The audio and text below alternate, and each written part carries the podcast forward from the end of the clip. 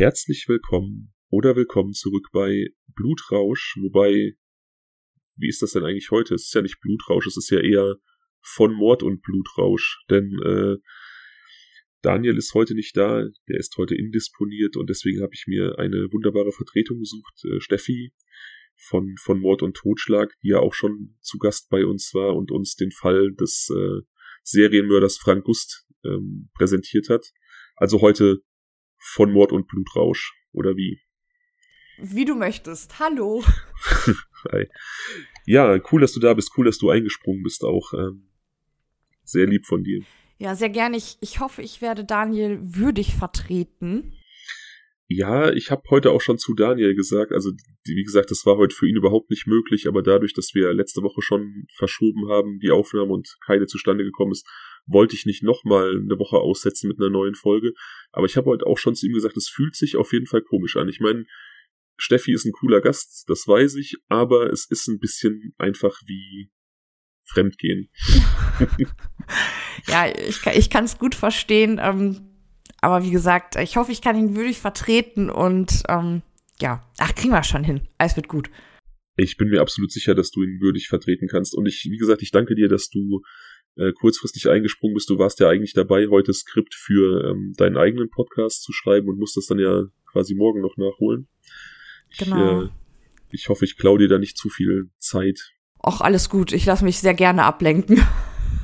so ist das nicht um welchen Fall wird's denn bei dir gehen? Kannst du das schon mal so ein bisschen anteasern? Ich habe dich heute schon mal gefragt und du hast einfach nichts gesagt. Dann dachte ich, ich frage dich hier nochmal. ja, ich, ich habe es tatsächlich, ich habe es überlesen. Ne? Also ich habe es gelesen und registriert, aber nicht geantwortet. Es wird bei mir um einen Fall gehen aus 2011. Ist in der Silvesternacht 2011 auf 2012. Und am Neujahrs... Moment, lass mich raten es ist diese Frau, die einfach zusammengebrochen ist und dann erschossen worden ist. Nein. Verdammt, okay. Es gab da diesen, es gab diesen Fall, ich weiß nicht, ob du den kennst, ähm, das war, glaube ich, auch in Deutschland, ich meine in Bayern, ich habe es nicht so hundertprozentig verfolgt. Da ist auch eine, in der Silvesternacht eine Frau einfach zusammengebrochen, ohne ähm, irgendwelche offensichtlichen Gründe. Und es kam dann halt raus, dass sie tatsächlich erschossen worden ist von jemandem irgendwie random, der in, in der Gegend rumgeschossen hat. Ja, ich habe das so im Kopf, die, die, muss noch sehr jung gewesen sein. Irgendwie habe genau. ich sogar eine Teenagerin im Kopf, 15 oder so, und das war der Nachbar. Genau, das war der Nachbar. Also ja, in meinem Kopf war es eine junge Erwachsene, so Anfang 20, aber es kann auch einfach ein Teenager gewesen sein. Mhm. Kann sein, dass ich, dass ich da mich geirrt habe. Ja. Ich weiß Total. es nicht mehr. Nee, tatsächlich, nein, ähm, sondern es geht. Ähm, also das spielt halt auch zu Silvester, dieser Fall, hat sich zu Silvester zugetragen und am Neujahrstag gehen zwei Männer angeln und entdecken in einem See ganz viele Leichenteile und über Monate werden immer weitere Leichenteile gefunden und genau, der Fall ist geklärt und mehr möchte ich aber noch nicht verraten, so, weil sonst hört ja wieder keiner. Ich höre auf jeden Fall zu. Auf jeden Fall auch Worst Case, ne? Du willst irgendwie einen schönen Angelausflug machen und äh, hast dann keinen, weiß ich nicht, Hecht oder Barsch an der Leine, sondern ein Leichenteil. Das ist natürlich reichlich uncool. Ja, die konnten das auch erstmal gar nicht einschätzen. Natürlich, ne? Also ist das jetzt wirklich ein Gesäß, das da schwimmt, ne? Da rechnest du ja jetzt nicht mit. Null. Und ähm, aber der Fall hat auch noch irgendwie eine ganz krasse äh, Wendung und ja, also da war ich halt eben heute bei, aber als du mich dann angetextet hast, habe ich natürlich gesagt, klar, dann äh, morgen ist Sonntag, ne? Vier, also langer Tag, genug Zeit, alles gut. Und ich habe ja meinen Nebenjob gekündigt. Das heißt, ich habe jetzt immer noch einen Tag in der Woche extra Freizeit sozusagen. Ah. Und von daher alles gut. Äh, aber dass du überhaupt einen Nebenjob gemacht hast, ich dachte, das läuft so mit den Podcast-Millionen quasi. Nein. Nein. nee, also soweit ist es äh, halt noch lange nicht aber ähm, anderes Thema. ja, das war auch mehr ein Scherz, aber ja, Gott. Es ist ja ein, ein Projekt aus Liebe, wie bei uns ja auch. Ja, das schon, klar, aber auch sehr zeitintensiv, dadurch, dass ich es ja halt auch komplett alleine mache. Und da merkst du erstmal, wie wichtig Zeit eigentlich ist. Ne? Also Zeit, um ja. solche Dinge zu tun. Ich habe jetzt das Privileg, dass ähm, ich da viel Unterstützung bekomme und wirklich viel Freizeit investieren kann. Aber ähm, dass ich den Nebenjob jetzt nicht mehr machen muss, ist schon eine eine große Erleichterung. Das muss ich schon sagen. Ja, das ist krass, aber auch was du, was du gerade sagst, so mit zeitintensiv. Ne? Wenn man manchmal so größere Produktionen hört, andere große Podcasts, äh, das ist mir jetzt bei ein, zwei dieses Jahr aufgefallen, und man hört dann so im Abspann quasi die, die Credits und man kriegt dann mal so mit, wie viele Menschen an so einer professionellen Produktion überhaupt beteiligt sind. Das ist schon krass. Also ich kann mich erinnern, dass irgendwie ganz am Anfang uns mal eine Dame geschrieben hat, die hatte bei uns reingehört und die meinte dann, ja, ihr wollt ja auch konstruktives Feedback, habt ihr gesagt in euren Folgen ihr seid nicht auf dem Niveau von Mordlust. Und dann dachte ich mir so, ja, vielen Dank für diesen Hinweis, das war uns klar. Und jetzt, und jetzt denke ich mir halt so, ja, aber das können wir halt auch gar nicht. Ne? Wir sind halt Daniel und Fabian, zwei Typen, die in ihrem Wohnzimmer sitzen und die das halt nebenbei machen. Und wir haben nicht irgendwie, weiß ich nicht, Redakteure, die recherchieren, Tontechniker, Social Media Team, dies, das das ist halt, das ist wirklich krass, das ist so wirklich ein, ein krasses Ding. Das ist mir aber auch erst bewusst geworden dieses Jahr ähm, beim, beim Hören von diversen Podcasts und beim bewusst drauf achten, wer da so alles erwähnt wird. Ja, also wie gesagt, ähm, ist ja auch die Frage, möchte man wirklich jetzt äh, sich mit Mordlust gleichstellen? Ne? Das ist ja auch immer so die Frage. Also das ist ja, ich glaube, das kannst du als Hobby-Podcaster nicht erreichen und deshalb wäre es auch Quatsch, sich damit zu vergleichen natürlich, also davon jetzt mal ganz abgesehen, dass das natürlich absoluter Humbug ist, diesen Vergleich zu ziehen und ja, das sind halt einfach, ähm, das merkt man ja auch einfach, das sind zwei gut ausgebildete Journalistinnen, die natürlich auch ihre, ihr Handwerk verstehen und die dann natürlich auch natürlich, was die Präsentation angeht, auch einfach schon einen viel besseren Job machen als äh, Daniel und ich beispielsweise oder als Hobbyleute. Ne? Und natürlich ist das ein Vergleich, der total hinkt, aber ich fand es halt interessant, dass das in den, in den Augen von manchen Hörern offensichtlich ein valider Vergleich ist. Also, dass man halt wirklich sagt, so ja, ihr, ähm, oder dass manche Leute wirklich nicht unterscheiden zwischen Hobby und, und äh, großer Produktion. Ja, ja, gut, stimmt, stimmt, ja. Aber gut, ne? Ja, du, du hast immer Leute dabei, wo du es nicht so ganz nachvollziehen kannst, warum jetzt gerade die Kritik kommt, aber letztendlich, ja, it is wie it is. Habe ich dir schon meine Lieblingskritik äh, erzählt an, an Daniels und meinem Podcast? Nee, ich glaube nicht. Eine, eine junge Dame schrieb, ja, ist ja soweit alles ganz, ganz okay, schön und gut, aber mir fehlt so ein bisschen der Girly Talk und ich habe mir dann so vorgestellt, wie Daniel und ich irgendwie so irgendwelchen Girly Talk machen, damit wir so die jüngere Damenzielgruppe ansprechen und das ist einfach so ein bizarres Bild, den wird es leider nicht geben bei uns. Also ich hatte bis jetzt tatsächlich echt immer Glück mit der Kritik. Ich habe bis jetzt, ich habe schon viel Kritik bekommen, aber die war eigentlich immer konstruktiv. Also da konnte ich immer was mit anfangen und auch nett drauf antworten. Und da bin ich auch froh drüber. Also Kritik bringt dich ja letztlich weiter, aber natürlich nur Kritik, äh, die halt konstruktiv ist. Aber tatsächlich hat mir mal jemand äh, geschrieben, die hat sich sogar bemüßigt gefühlt, mir eine E-Mail zu schreiben und hat mir geschrieben, in der Folge mit den Münchhausen-Jungs, ja. Da hätte ich, äh, also erstmal, dass ich überhaupt gelacht hätte, äh, wäre No-Go gewesen. Äh, haben die Jungs anders gesehen, aber egal, sie hat das jetzt so empfunden. Und dann hat sie mir halt echt geschrieben, ich hätte ja gelacht wie, Armin, La wie Armin Laschet beim Hochwasser. ja, das ist natürlich, also das ist natürlich ein Vergleich, den man nicht gerne haben möchte. Mit Armin Laschet verglichen werden ist wirklich nicht schön. Nein. Und dann habe ich ihr geschrieben, ja, also da bin ich gleich drauf eingegangen, was willst du dazu auch sagen, so was Dummes, ne?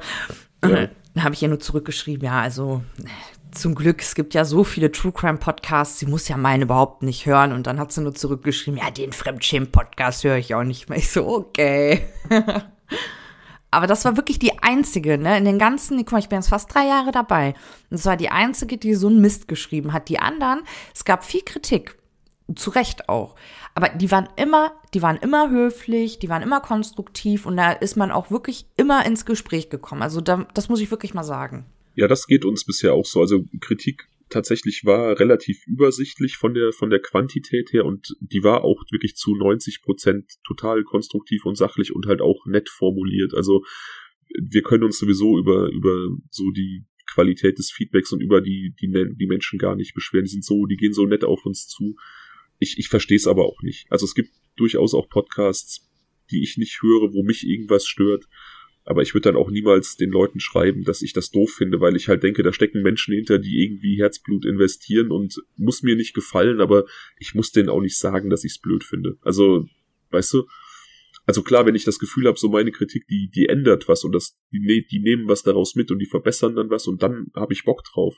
Aber wenn ich einfach so grundsätzlich keine Lust habe, so dann spare ich mir das einfach. Macht Sinn, ja, macht Sinn, ne? Also es gibt tatsächlich einen, wo ich Kritik geäußert habe. Mm, den Namen, den man nicht mehr erwähnen darf. Aber gut, juckt ihn ja sowieso nicht. Von daher war, hätte ich mir das auch schenken können. Aber ansonsten, ja, wenn mir was nicht gefällt, dann höre ich es halt nicht mehr, ne? Ganz einfach. Ja, ja, ja, genau. So geht's mir auch. Genau, ich, ich habe dann einfach auch oder ich investiere meine Zeit ja wirklich dann nur in Podcasts, wo ich weiß, die gefallen mir. Es gibt ja mittlerweile auch so viele. Ich habe früher wirklich alles gehört, was man, was man kriegen konnte. Aber das, das geht ja auch ab einem gewissen Zeitpunkt dann einfach gar nicht mehr. Gerade heutzutage, wo wirklich super viel Content da ist. Natürlich auch gut für, für den Hörer an sich. Die Auswahl ist wirklich riesig im Moment. Ja, also ich selber höre tatsächlich kaum noch selbst Podcasts. Also wenn ich was auf den Ohren habe, dann ist es halt immer zu Recherchezwecken. Ähm, hin und wieder gönne ich mir abends in der Wanne Mike von Licht ins Dunkel. Aber äh, das ist dann immer genauso diese halbe Stunde, die du in der Wanne liegst, ne? Ja. Aber das ist auch, äh, also ich komme da überhaupt nicht mehr hinterher, gar nicht mehr.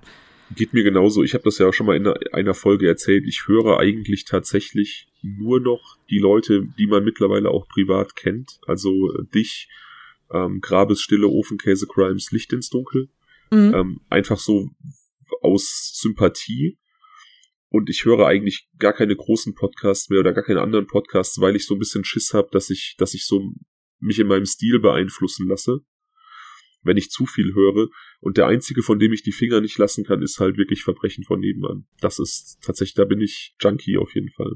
Ich habe mir jetzt vorgenommen, im Weihnachtsurlaub wollte ich eine Woche wirklich komplett äh, ne, für meine Bude ein bisschen ausmisten, umorganisieren und so weiter. Da habe ich eine Liste gemacht, welche Podcasts ich hören möchte. Steht, äh, steht Blutrausch natürlich auch drauf und dann werde ich mich mal so langsam wieder da reinarbeiten. Aber ich hänge wirklich völlig hinterher. Also das kann man ganz klar so sagen. Ja, aber das ist auch okay. Manchmal braucht man auch so ein bisschen so eine, so eine, so einen True Crime Abstand, finde ich. Also ich habe so eine Phase gehabt, irgendwie, als, als ich das so entdeckt habe, für mich so vor drei, dreieinhalb Jahren. Da habe ich wirklich irgendwie so die ersten drei, vier Wochen, glaube ich, nichts anderes konsumiert und dann wirklich jeden Tag diverse Folgen. Und dann brauchte ich aber irgendwann mal so ein bisschen so ein paar Tage Abstand, einfach weil ähm, einfach zu viel Negativität dann in meinem Kopf war. Ja, aber ich habe ja gar keinen Abstand. Also ich, ich höre ja ständig irgendwas, sei es eine Doku oder ein Podcast, aber halt immer zu dem Thema, wo ich halt gerade auch dran bin, ne? Ja. Also ja, ich, äh, ich kann da, ich schlaf auch zu Autopsie mysteriöse Todesfälle ein. Also da bin ähm, ich schon vor 20 Jahren im Fernsehen zu eingeschlafen, dass, als es so anfing. Mega los, gut. Äh, auf jeden Fall. Und da Marc Benecke noch super jung. Ich glaube, das fing so an, als ich in der Oberstufe war, so kurz vorm Abitur. Da habe ich das, glaube ich, zum ersten Mal gesehen, so Autopsie und Medical Detectives. Vox oder RTL 2, ich weiß es nicht mehr genau. Und ja, das hat mich direkt geflasht, auf jeden Fall von Anfang an. Ich war ja immer schon ein riesen Aktenzeichen Y-Fan. Ja. Und die, und die Formate sind halt einfach nochmal so einen Schritt weitergegangen. Das war echt eine Offenbarung damals. Eine Offenbarung, ja, das ist schön. ja, eine Offenbarung des Grauens. Uh. Ja. Und mal gucken, ob der heutige Fall auch eine Offenbarung des Grauens für dich ist oder ob du ihn überhaupt kennst oder ja. Ich bin so gespannt. Ich weiß ja noch nicht mal das, den, irgendwie ein Thema, Überbegriff, irgendwas. Ja. Ähm, ich weiß auch nicht, was ich sagen soll, ohne dich zu spoilern. Ähm, ich werde einfach anfangen. Es ist ein Fall, der auch relativ hohe Wellen geschlagen hat, als er passiert ist und der auch in den sozialen Medien ähm, ziemlich viel rumgegangen ist und ja, der eine, eine relativ schlimme Tat beinhaltet. Etwas, Sag mir das Land wir begehen, bilden uns natürlich in die Vereinigten Staaten. Also wo kann man bessere True Crime Geschichten schreiben als in den Vereinigten Staaten? Okay. Ähm, ins Jahr 2009, 21. Oktober 2009, also noch gar nicht so lange her, ähnliche Jahreszeit wie jetzt, in den Vereinigten Staaten im Bundesstaat Missouri, in einem kleinen Ort namens St. Martins, 1000 Einwohner Gemeinde, so mitten im Wald, wo Fuchs und Hase sich gute Nacht sagen und wo jeder jeden kennt. Also diese typische amerikanische Dorfidylle im Nichts. An diesem 21. Oktober 2009 ist die Mutter der neunjährigen Elizabeth Olten gerade dabei, das Abendessen vorzubereiten, als es an der Türe klingelt. Ein Nachbarmädchen steht vor der Tür, die sechsjährige Freundin von Elizabeth, Emma, und fragt, ob Elizabeth zum Spielen rauskommen darf. Ihre Mutter bejaht das, sagt ihr aber, sie soll bitte in einer Stunde, so gegen 18 Uhr wieder zurück sein. Und sie ist sich eigentlich auch sicher, dass Elizabeth auf jeden Fall rechtzeitig wieder zurückkommen wird, denn Elizabeth ist so ein bisschen, ja, sie hat Angst in der Dunkelheit und ähm, ja, wenn dann die Sonne untergeht, dann treibt es sie eigentlich meistens relativ schnell heim. Bist du als Kind eher so das abenteuerlustigste Kind gewesen oder bist du ein kleiner Schisser gewesen? Ein Schisser vor dem Herrn, sag ich Ernsthaft? dir.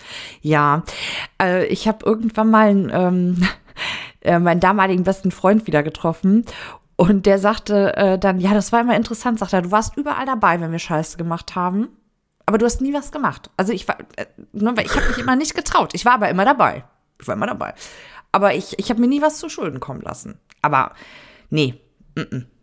war immer brav. Ja, so wird tatsächlich Elizabeth auch beschrieben. Also wie gesagt, sie ist neun Jahre und gilt so als ähm, Sonnenschein und als ja, in vielen Dokus, die ich gesehen habe, war immer davon die Rede, dass sie ein girly Girl ist, also so ein ja, Klischee-Mädchen, das halt alles mit rosa mag und Pferde und äh, kleine Kätzchen und Tiere generell und wie gesagt, so ein bisschen, ja, schissig bei manchen Sachen ist beim draußen spielen. Mhm.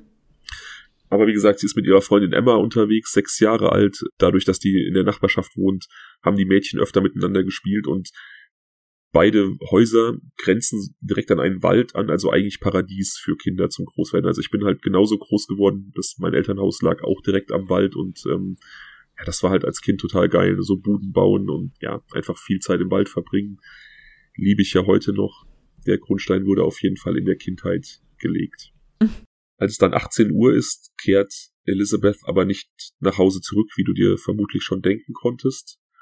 Und ihre Mutter ist direkt in Sorge. Sie weiß, wie gesagt, dass ihre Tochter eigentlich sehr, sehr zuverlässig ist und dass sie, wie gesagt, auch bei Dunkelheit gerne zu Hause ist und nicht draußen unterwegs sein würde. Sie hofft aber, dass ähm, Elizabeth einfach mit zu Emma nach Hause gegangen ist. Die wohnt mit ihren Großeltern und ihren drei Geschwistern zusammen. Und sie beschließt, dort anzurufen und zu fragen, ob Elizabeth noch bei denen im Haus ist und dann zu bitten, dass man sie doch bitte nach Hause schicken soll. Mhm. Sie ruft an, aber erfährt dann, dass Elizabeth dort niemals war. Also ist Gott. offensichtlich niemals ankommen. Ja, absoluter Horror. Ne? Ich meine, gerade Ja. ein neunjähriges Kind, da, äh, da macht man sich große Sorgen. Ne? Das ist ja absolut schutzlos und wehrlos, so ein Kind. Absolut. Und ich bin ja auch im Verein vermisster Kinder aktiv, wie du weißt. Hm. Und das Schlimmste ist halt, gerade in diesen Phasen musst du den Eltern sagen, sie müssen ruhig bleiben. Und du selber denkst schon, oh Gott, ich würde auch völlig ausflippen, ne? Aber du musst halt echt Ruhe bewahren, weil wenn du in Panik gerätst, dann kannst du nicht mehr klar denken. Ja. Ne?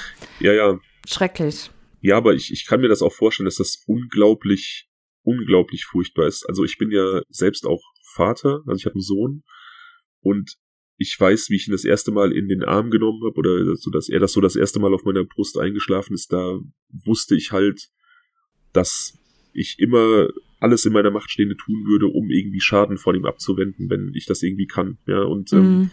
wenn ich dann jetzt so eine Situation mir vorstelle, dass, dass er irgendwie zum Spielen geht und äh, kommt dann nicht wieder und ich erfahre dann, er ist auch eigentlich gar nicht dort angekommen, wo er vermeintlich hin wollte. Wann, wann haben die Mädels sich getroffen?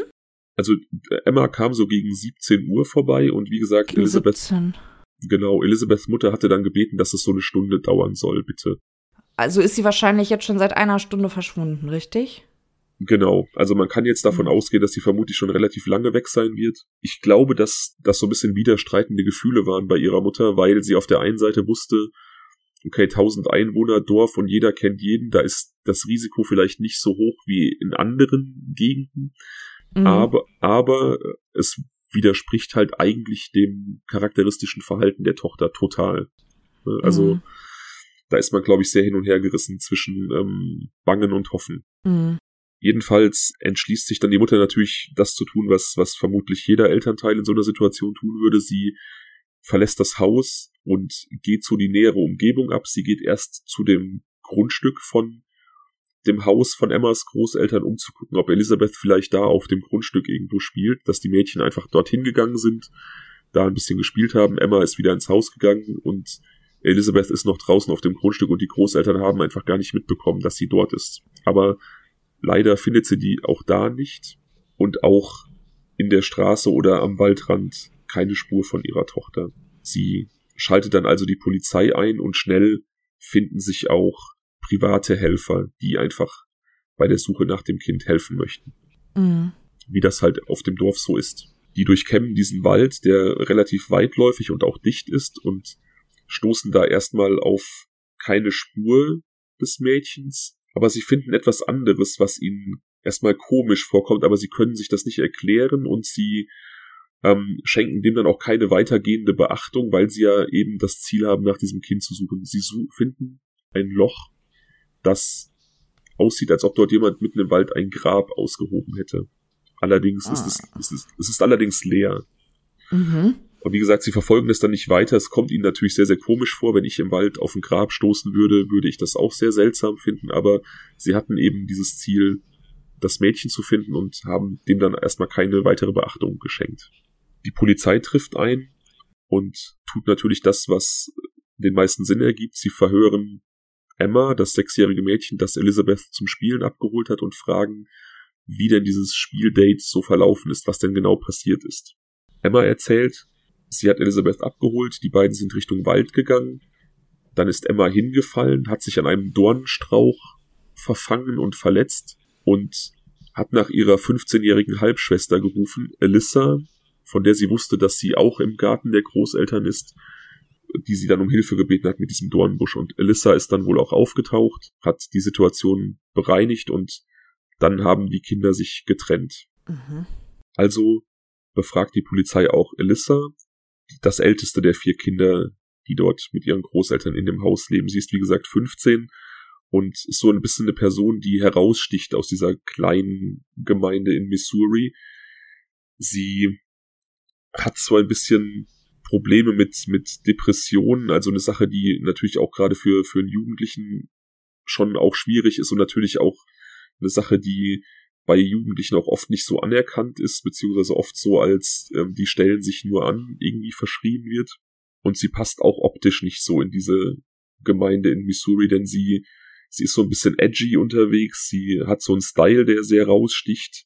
Und äh, speziell in der Kirchengemeinde, in der sie aktiv ist, da fällt sie halt wirklich auf wie ein bunter Hund. Ich schicke dir auch mal von ihr ein Foto in den Chat, damit du mal so ein bisschen sehen kannst, wie sie so sich in den sozialen Netzwerken präsentiert und äh, dir so ein kurzes Bild von ihr machen kannst.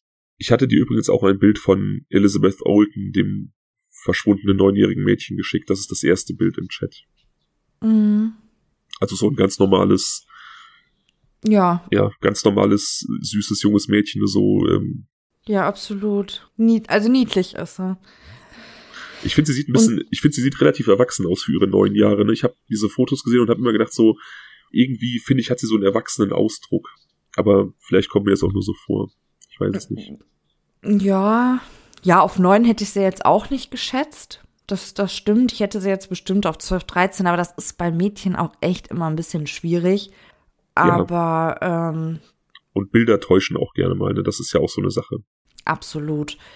Das Bild danach täuscht jetzt wahrscheinlich nicht unbedingt. Genau, also ähm. Elissa hat sich in den sozialen Medien gerne so ein bisschen, ja, in, in so einem Grusel-Outfit gezeigt, ne, so dieses ähm, äh, dunkel geschminkte Augen, so dieses angedeutete Blut um den Mund herum und also wie gesagt, sie war sehr darauf bedacht aufzufallen und auch so ein bisschen Aufmerksamkeit zu bekommen, dadurch, dass sie sich halt eher so dunkel dargestellt hat und stand dadurch eben, wie gesagt, auch so ein bisschen, also sie war bekannt in der Gegend für dieses Verhalten. Ja, das, das kann ich mir vorstellen. Wobei das zweite Foto von ihr, da sieht sie ja eigentlich aus wie ein ganz normaler Teenager, ne?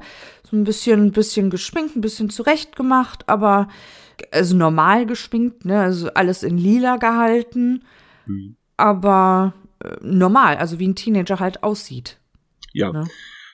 So ein ganz normaler Teenager ist sie nicht, oder ja gut, es gibt natürlich leider doch viel zu viele Teenager, die so aufwachsen wie sie. Sie ist das Kind sehr junger Eltern, also als ihre Eltern sie bekommen haben, waren die selber noch Teenager und dadurch, dass beide äh, eine relativ ausgeprägte Suchthistorie haben, und zwar was Alkohol und Drogen angeht, waren sie selten auch für Alyssa da. Ihr Vater César war auch öfter im Gefängnis, so dass er sowieso keine große Rolle oder keine große Präsenz im Leben seiner Tochter und seiner anderen Kinder zeigen konnte. Und irgendwann, einige Jahre vor diesem schicksalhaften Tag 2009, haben dann ihre Großeltern das Sorgerecht über sie und ihre drei Halbgeschwister bekommen, einfach weil ähm, die Mutter damit restlos überfordert war. Das heißt, die Eltern leben nicht mit im Haushalt der Großeltern und der Kinder. Genau, der Vater ist inhaftiert, also zumindest Alissas Vater. Wie es mit den Vätern der anderen Kinder aussieht, kann ich nicht sagen.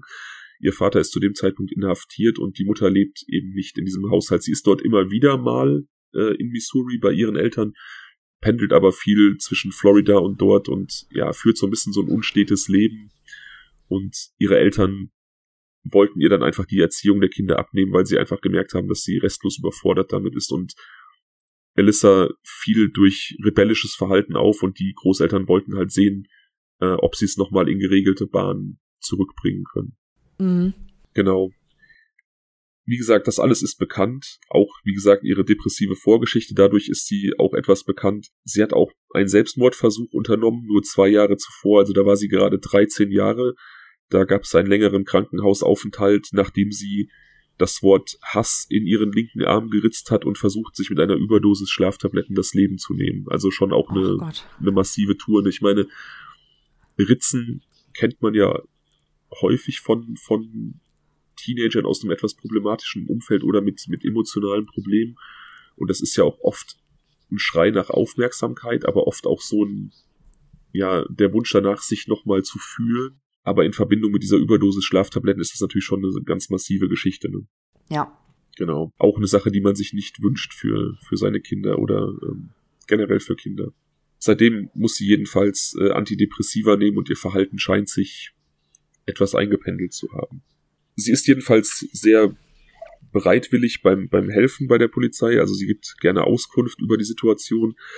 Sie ähm, erzählt auch von diesem Abend und die Polizei findet sie vollkommen unverdächtig. Sie ist absolut ruhig und sehr, sehr kooperativ. Also entgegen diesem ja etwas wilden Auftreten gibt es für die Polizei erstmal keinen Grund zu denken, dass sie irgendwas mit dem Verschwinden von Elizabeth Olden zu tun haben könnte. Hm. Die Polizei sucht weiter mit den äh, freiwilligen Helfern und auch Alyssa und ihre Brüder beteiligen sich an der Suche.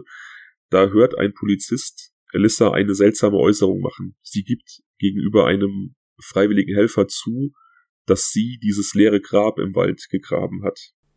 Aha.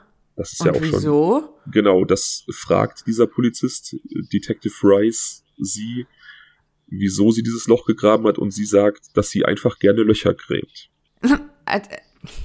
das glaubt er natürlich nicht. Es ist ja auch eine relativ dämliche Antwort tatsächlich. Also ja, völlig. Also ich meine, welcher Teenager, also wer gräbt überhaupt gerne Löcher im Wald? Genau. Ist das ein Hobby? Vor allem, also. vor allem ein Loch, das irgendwie als Grab durchgehen könnte. Ne? Also ich, ähm, mein Elternhaus hatte einen sehr, sehr großen Garten, da wurden auch schon mal irgendwie Sachen ein- und ausgebuddelt und ich musste das teilweise auch tun und das ist einfach keine coole Arbeit und ähm, ich habe noch kein Grab gegraben, aber irgendwelche Büsche ein- und ausgebuddelt und das hat mir schon vollkommen gereicht. Also es ist kein cooles Hobby. Ja, okay, damit, ja, das kommt dann den Polizisten tatsächlich doch etwas verdächtig vor. Als sie so ein bisschen weiter bohren, sagt Elissa, dass sie manchmal, wenn sie tote Tiere findet, die dann einfach eingräbt. Aber das äh, halten dann alle so ein bisschen für so eine Schutzbehauptung. Und ähm, ja, der Verdacht ist zumindest geweckt, dass sie etwas mehr wissen könnte, als sie zugibt und dass sie vielleicht mit dem Verschwinden des Kindes etwas zu tun haben könnte. 15 ist sie richtig? 15, ja. Also, okay. ja, selbst noch ein Kind, also 15-Jährige, die uns jetzt zuhören, mögen mir verzeihen, aber ähm, ja, oder zumindest dem Kindesalter doch gerade erst entwachsen. Ja. Die Polizei beschließt nun, trotz den Aussagen von Alissas Großeltern, dass äh, Elisabeth an diesem Abend nicht im Haus war, das Haus der Bustamantes, also das ist der Nachname von Elissa, zu durchsuchen und zu gucken, ob es dort irgendwelche Spuren gibt. Das komplette Haus ist vollkommen unauffällig. Es ist aufgeräumt, es ist sehr sauber, sehr ordentlich. Aber Elissas Zimmer bietet einen relativ starken Kontrast zu dem restlichen Haus der Großeltern. Die Wände sind beschrieben mit äh, irgendwelchen Parolen und Unflätigkeiten und dem Polizisten fällt auf, dass nicht alles mit Stiften geschrieben ist, sondern vieles mit Blut. Also tatsächlich mit Blut, ja. Aber schon, äl schon älter, also jetzt nicht so, dass da irgendwie frisches Blut ist, aber es wurde dann irgendwann mal was mit Blut an die Wände geschrieben. Das ist ja auch ein Verhalten, das eher, ähm, wie soll ich sagen, untypisch ist für normale 15-jährige Mädchen. Ja, wer, weiß man, ob das vielleicht vor dem Selbstmordversuch war? Das kann man nicht mehr so genau nachhalten, ähm, wie lange das da schon ist, aber Fakt ist auf jeden Fall, dass es da schon länger ist und dass da einfach mit Blut an die Wände geschrieben wurde. Ist auch natürlich eine weitere Sache neben diesem Ich grabe gerne Löcher, die so ein bisschen den Forschungsdrang der Polizisten weckt. Verständlicherweise. Ja, genau. Außer diesen äh, Parolen an den Wänden findet die Polizei einige Postkarten vom Vater. Wie gesagt, der saß im Gefängnis zu der Zeit und es ist ja eigentlich auch relativ normal, dass man dann mit dem Postkarten schreibt. Sie finden aber etwas, was sie so ein bisschen verstört. Sie finden Zeichnungen der kleinen, von der kleinen Halbschwester Emma, also auf denen Elissa ihre kleine Halbschwester Emma, wie gesagt, sechs Jahre alt, gemalt hat. Und auf diesen Bildern ist sie tot und verstümmelt. Speziell auf einem Bild scheint ihr die Kehle durchgeschnitten zu sein und sie hat Schnittwunden an den Armen. Das ist jetzt, nimmt jetzt langsam eine Richtung an, wo die Polizei sich denkt, hier stimmt irgendwas ganz massiv nicht. Die, waren die offen, die Bilder? Weißt du das? Also lagen die offen die lagen, rum oder die, haben die gesucht? Nee, genau, die lagen offen rum. Und, Was haben denn äh, die Großeltern dazu gesagt? Ja, die Großeltern scheinen tatsächlich dieses Zimmer gar nicht groß betreten zu haben. Also die ähm, scheinen das so als Elissas Reich akzeptiert zu haben. Solange sie sich dann so im restlichen Haus an die Regeln gehalten hat, haben sie das offensichtlich akzeptiert, dass sie da ihren Rückzugsort hat, der nicht betreten wird. Und sie hat sich im Haus an die Regeln gehalten und sie war ähm, engagiert in der Kirchengemeinde. Sie hat dort an irgendwelchen so, ja, Tanzveranstaltungen so von dieser Kirchenjugend und so teilgenommen. Und das war für die Großeltern dann, glaube ich, schon so okay so. Also sie versucht sich zu integrieren, sie gibt sich Mühe, wir müssen nicht auf alle Bereiche ihres Lebens einwirken. Mm, okay. Ähm, ja, also schwierig. Ich finde, zu viel Kontrolle ist natürlich absolut schädlich und tödlich, aber so ein ja, also so eine Vorstellung davon, was die Kinder in ihren Zimmern treiben, sollte man dann eventuell doch haben, denke ich. Ja, also ich bin jetzt zwar keine Mama, aber also so ab und zu würde ich da glaube ich schon mal reingucken. Ja, definitiv. Also ich meine, es gibt natürlich, ähm, es gibt natürlich Privatsphäre und es gibt auch Grenzen. Beispielsweise, weiß ich, Tagebücher von Kindern lesen oder in deren Handys gucken. Ah, das ist wieder so eine Grauzone, weil natürlich auch heute handymäßig, internetmäßig natürlich auch viel Scheiße passiert und man da vielleicht auch ein bisschen ängstlich ist, aber wie gesagt, es sollte halt Grenzen geben, aber so mal ins Zimmer gucken kann man auf jeden Fall tun. Mhm. Die Polizei sucht dann natürlich das Zimmer ab, nachdem da diese Zeichnungen offen rumlagen, lassen sie es sich dann nicht nehmen, mal ein bisschen genauer rumzugucken und sie finden ein Tagebuch. Dieses Tagebuch enthält allerlei brutale Gedanken, Gewaltfantasien und ähm, Dinge, die ja erschreckend sind für ein 15-jähriges Kind im Allgemeinen. Beispielsweise den Plan, ein Nachbarhaus anzuzünden und die Bewohner verbrennen zu lassen. Man kann nicht so ganz rauslesen, ob es wirklich ein Nachbarhaus ist oder ob es da tatsächlich um das Haus der Großeltern geht. Auf jeden Fall fantasiert Alissa davon, Menschen in einem Haus einfach verbrennen zu lassen. Mhm der Eintrag vom Tag des Verschwindens, also von diesem 21.09., äh, 21.10.2009, der ist komplett weggestrichen. Also man kann nicht lesen, was an diesem Tag in das Tagebuch geschrieben wurde. Sie hat das dick mit, mit Kugelschreiber äh, ausgestrichen quasi. Mhm. Nur die letzte Zeile oder beziehungsweise der letzte Satz lässt sich lesen. Da steht, okay, ich muss jetzt in die Kirche, LOL. Das kommt den Beamten auch komisch vor, dass da ähm, irgendwie offensichtlich sie sich so ein bisschen ironisch über diesen Weg zur Kirche äußert und das zuvor geschriebene weggestrichen hat, zumal es in diesem Tagebuch sonst nichts gab, was irgendwie zensiert oder weggestrichen wurde. Also ähm, entschließen sie sich, das Tagebuch kriminaltechnisch untersuchen zu lassen, ob man da diese Seite wieder sichtbar machen kann. Ja.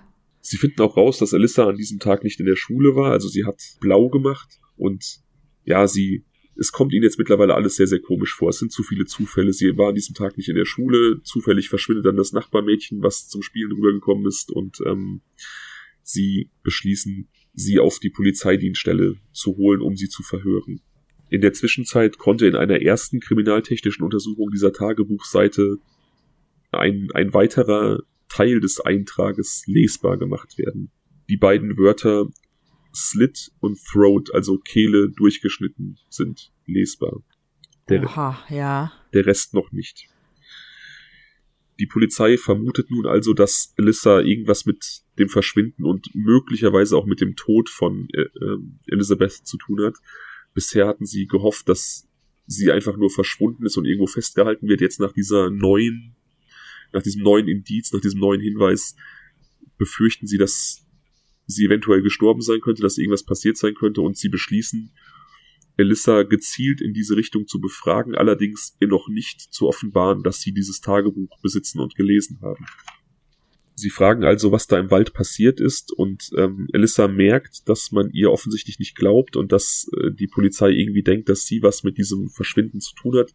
Und sie räumt ein, dass Elisabeth gestürzt ist und ähm, durch einen Schlag auf den Kopf bei diesem Sturz ums Leben gekommen ist.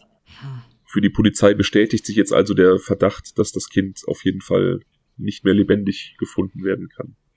Die Polizisten bitten jetzt Elissa also, sie zu der Leiche des Kindes zu führen. Und sie geht mit den Polizisten in den Wald und offenbart dort ein weiteres Grab, das sie offensichtlich vorher gebuddelt hatte. Dort hat sie das Kind äh, notdürftig eingegraben quasi. Ihre Leiche allerdings ähm, offenbart, wie du dir wahrscheinlich vorstellen kannst, ein etwas anderes Bild als das eines ähm, Unfalltodes. Offensichtlich hat Elissa das Nachbarmädchen zu dieser Stelle im Wald gelockt mit dem Versprechen, ihr etwas Schönes zu zeigen. Sie hatte sogar ihre sechsjährige Schwester extra losgeschickt, um Elizabeth rüberzuholen, damit sie sich ihrer bemächtigen kann, was natürlich auch super perfide ist, finde ich. Ich meine, sie ist 15. Sie ist 15, ja. Und sie, sie bindet quasi ihre sechsjährige Schwester quasi als Lockvogel ein, um ein neunjähriges Nachbarmädchen in den Wald zu locken. Das ist schon super hart, finde ich. Ja, definitiv. Und ja, wie gesagt, hat dann ihre Schwester nach Hause geschickt und äh, Elizabeth unter diesem Vorwand, ihr im Wald etwas zeigen zu wollen, einfach tiefer in den Wald geführt, zu einem weiteren Grab, das sie bereits gegraben hatte, und dort angefangen, sie zu würgen, ihr mit einem Messer achtmal in die Brust gestochen und ihr letztendlich die Kehle durchgeschnitten. Also auch absoluter, absoluter Overkill, ne? Ich meine, und äh, ich muss auch ganz ehrlich sagen, ich gehöre auch zu den Menschen, die so Sachen immer noch mal besonders tragisch finden, wenn es irgendwie Kinder trifft. Ja, definitiv. Zum einen, weil Kinder einfach wehrloser sind als Erwachsene im Allgemeinen, obwohl es natürlich, es gibt natürlich auch Erwachsene, die sehr wehrlos sind, aber im Allgemeinen. Und einfach auch, weil ich es tragisch finde, wenn Menschen um ihr Leben betrogen werden. Ne? Also ich meine, wenn jemand zu Tode kommt, der 50 ist, dann ist das tragisch, aber der hatte halt 50 Jahre Zeit, ein, ein geiles Leben zu führen und hat, weiß ich nicht, vielleicht wunderbare Erfahrungen gemacht und, und es ist nicht, also es ist aus meiner Sicht einfach nicht so tragisch wie so ein Kind, das noch so viel vor sich hatte. Weißt du, was ich meine? Mm, ja. Ähm, aber ich muss jetzt noch mal ganz kurz äh, fragen. Hat Emma nicht erzählt, dass die Elisabeth sich verletzt hätte und die Schwester, die große Schwester dann erst dazugekommen ist? Nee, Emma hat, oder Emma ist in diesem Dornbusch hängen geblieben und dann kam Elissa laut Emmas Aussage. Ach, Emma, entschuldige. Mhm, das, Alles klar. Das stimmte aber nicht. Also, ähm, Ah, das stimmt, okay. Genau, Emma sollte einfach natürlich nicht sagen, dass ähm, Elissa sie gebeten hat, Elisabeth rüberzuholen. Also hat sie diese Geschichte. Ja, ja, da, genau, ja, okay. Hat sie diese Geschichte erzählt, dass sie ähm, quasi erst auf das Rufen hin gekommen ist. Mhm. Mittlerweile gibt es neue Hinweise, die so ein bisschen einen, wie soll ich sagen, einen Schluss auf Elissas generelle seelische Verfassung zulassen und auf ihre Gemütslage. Die Polizei hat Zugang gefunden zu ihrem YouTube-Kanal, wo sie als Hobby in ihrer Kurzbeschreibung Killing People angegeben hat, also Menschen töten. Mhm. Das ist natürlich, keine Ahnung, so ein, so ein 15-jähriges, so ein, so ein Teenie, der halt so ein bisschen so einen bestimmten Stil durchzieht und auch natürlich mit so einer Edginess provozieren will. Der schreibt vielleicht auch sowas. Da darf man jetzt auch nicht super viel reininterpretieren, aber vielleicht war es schon ein Warnzeichen. Ne? Also Sie hat beispielsweise auch Freunden erzählt, dass sie eigentlich schon immer mal wissen wollte, wie es ist, jemanden umzubringen. Was ja auch für ein 15-jähriges Kind einfach ein Gedanke ist, der ja verdreht ist, finde ich. Ja, absolut. Also das ist aber auch, finde ich, beim Erwachsenen verdreht. Natürlich, aber ich finde umso mehr noch bei einem Kind. Aber gut, vielleicht ist es bei einem Kind auch eher erklärbar, weil vielleicht so, so ein junger Mensch auch noch gar kein richtiges Konzept von Tod und Verlust hat. Ja, aber von Recht und Unrecht. Natürlich, natürlich. Aber ich, ich wollte damit sagen, ich glaube, als 15-Jähriger überschaut man noch nicht, wie schwerwiegend der Tod eines Menschen ist. Das kommt wahrscheinlich erst später. Hm. Oder nicht? Ja, das, das mag möglich sein, aber scheint sie ja auch nicht sonderlich interessiert zu haben.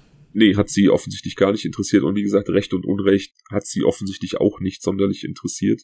Letztlich kann die Polizei dann diese unkenntlich gemachte Tagebuchseite voll und ganz zurückholen und wieder lesbar machen. Und da kriegen selbst die erfahrensten Ermittler etwas Gänsehaut bei dem, was sie da lesen. Mhm. Der Text ist, ich habe gerade jemanden getötet. Verdammt. Ich habe sie erwürgt und ihr die Kehle durchgeschnitten und sie erstochen. Jetzt ist sie tot. Ich weiß nicht, wie ich mich fühlen soll. Es war erstaunlich. Sobald man das Oh mein Gott, ich kann das nicht tun Gefühl überwunden hat, ist es ziemlich angenehm. Allerdings bin ich im Moment etwas nervös und zittrig. Naja, ich muss jetzt in die Kirche, lol. Dann ist sie da zu ihrer Tanzgruppe gegangen und hat offensichtlich sich auch so verhalten, als ob nichts wäre. Also keiner der Befragten, weder der, der, die Aufsichtsperson noch die anderen anwesenden Jugendlichen konnten im Nachhinein sagen, dass sie an diesem Tag irgendwie komisch war. Das finde ich krass. Man sollte halt, ja. man sollte halt meinen, wenn man ein Kind getötet hat auf diese Art und Weise, dass man danach dann irgendwie, weiß ich nicht, in einem Erregungszustand ist oder irgendwie sich zumindest ein anderes Verhalten zeigt als an einem normalen Tag. Völlig abgebrüht. Ja, erschreckend abgebrüht. Erschreckend abgebrüht. Also emotionslos. Tatsächlich. Ja. Ja, damit äh, ist natürlich dann traurige Gewissheit für die, für die Olden-Familie, beziehungsweise Elizabeth Olden, das war auch so ein, so ein bisschen so eine problematische Familie. Sie lebte bei ihrer Mutter, der Vater saß zu dem Zeitpunkt auch im Gefängnis.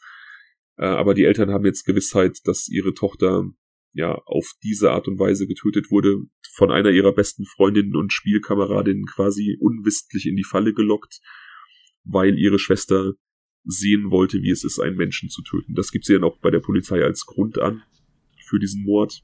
Sie wollte einfach sehen, wie es ist. Aufgrund. Aber Emma wusste, Entschuldigung, aber Emma wusste doch nicht. Emma wusste es nicht, nein, Was nein. Ich sagte ja un Passiert. Ja, ich sagte ja, Ja. ich sagte unwissentlich, genau. Also sie hat, aber sie, ja, also ich, ich, ich wollte damit einfach nur zum Ausdruck bringen, dass Elizabeth einfach ja vollkommen arglos war. Ne? Die konnte einfach die Gefahr gar nicht kommen sehen. Ja. Und sie wird ja auch Alyssa gekannt haben. Wenn du ähm, bei so einer Kindheitsfreundin irgendwie ein- und ausgehst und hast dich auch mehrfach zum Spielen getroffen schon, äh, du kennst die älteren Geschwister, auch wenn natürlich dich dann da nichts verbindet, eine 15-Jährige und eine 9-Jährige, die werden keine Freundschaft eingegangen sein, aber du hast auch ein gewisses Vertrauen wahrscheinlich zu der Person. Ja. Ich find's, ähm, wie gesagt, einfach super krass, vor allem dann auch dieser lapidare Grund. Ähm, ich wollte mal sehen, wie es ist, jemanden zu töten. Das ist für mich ja kaum erträglich und absolut widerlich, ehrlich gesagt. Aha. Aufgrund der Indizienlage und aufgrund dieser äh, zwei im Wald gebuddelten Gräber gehen die Ermittler übrigens davon aus, dass Alyssa eigentlich ihre beiden Brüder töten wollte, aber dann irgendwie, warum auch immer, von diesem Plan umgeschwenkt ist und sich auf das Nachbarmädchen konzentriert hat. Wahrscheinlich hat sie irgendwie gedacht, okay, mit den Brüdern da äh, wird sie eher zur Rechenschaft gezogen, da kommt man ihr eher auf die Spur, ich weiß es nicht. Oder vielleicht, vielleicht hat sie da das Gewissen gepackt. Das kann ja, kann ja sein. Ja, ich hatte mich schon gewundert. Ich hatte erst kurz überlegt, ob sie das zweite Grab für Emma gemacht hat. Hm. Aber wo du dann sagtest, sie hat sie weggeschickt, dann machte das schon wieder keinen Sinn, ne? Okay, die Brüder. Ja, wer weiß, ne? Ja, Hat sie sich mal geäußert? Hat sie nicht, nein, aber das, also dieser, dieser Verdacht der, der Ermittler wird so ein bisschen dadurch untermauert, dass sie auf ihrem YouTube-Kanal ein Video gefunden haben, wo sie ihre Brüder dazu animiert, an so einen elektrischen Viehzaun zu packen. Aber einen, der halt wirklich für, für, für relativ große Tiere konzipiert ist, also wo relativ starker Strom drauf läuft und sie auch extra dieses Video irgendwie betitelt hat mit so, das ist jetzt super lustig, wir sehen jetzt, wie meine Brüder verletzt werden. Also die Polizei sieht es da als sehr, sehr gut möglich an, dass sie eigentlich, ja, innerhalb ihrer Familie nach Tätern gesucht hat und dann aus irgendwelchen Gründen umgeschwenkt ist. Aber deine, deine Theorie macht eigentlich auch Sinn. Vielleicht wollte sie tatsächlich irgendwie erst Elizabeth töten und hat das zweite Grab für Emma gebuddelt. Vielleicht auch für einen späteren Zeitpunkt, kann ja sein. Ja, klar, weiß man natürlich nicht, ne? Ja. Also es ist halt komisch, dass zwei Gräber gemacht wurden. Also irgendwas hat es zu bedeuten. Ja, genau. Sie hat das definitiv nicht gemacht, weil sie einfach Bock hatte, zwei Löcher zu graben. Da bin ich mir auch relativ, relativ sicher, ja. Sie kommt dann natürlich relativ schnell vor Gericht, also die, die Beweislage ist natürlich absolut erdrückend. 17. November wird sie direkt vor Gericht gestellt, also da gibt's auch keine lange Anlaufzeit, da muss nicht lange großartig beraten werden. Sie erklärt sich nicht schuldig, was in Anbetracht der Tat, Okay. was in Anbetracht der Tatsache natürlich auch skurril ist. Ja gut, die wird anwaltlichen Beistand gehabt haben, der gesagt hat, äh, hier, da sagst du aber mal, das warst du nicht, ne? Warst unter Druck beim, beim Verhör. Ja, das kann gut sein. Ich, was da jetzt irgendwie für, für ähm, Taktiken gefahren wurden seitens ihrer Verteidigung, das weiß ich nicht, was da mit ihr besprochen wurde. Ähm, der Prozess zog sich dann letzten Endes auch relativ lange hin. Also sie wurde tatsächlich erst im Januar 2012 verurteilt, also ähm, etwas über zwei Jahre nach der Tat, wo man ja eigentlich denken sollte, bei dieser Faktenlage müsste es relativ schnell gehen. Ja. Die Strafe allerdings ist dann relativ saftig. Also sie wurde zu lebenslanger Haft, allerdings mit der Möglichkeit auf Bewährung verurteilt, allerdings mit der Auflage, dass wenn ihr Bewährung bewilligt wird, sie nochmal 30 Jahre absitzen muss. Also realistisch gesehen wird sie, weiß ich nicht, vielleicht in 50 Jahren rauskommen oder so. Das ist schon, schon eine Hausnummer.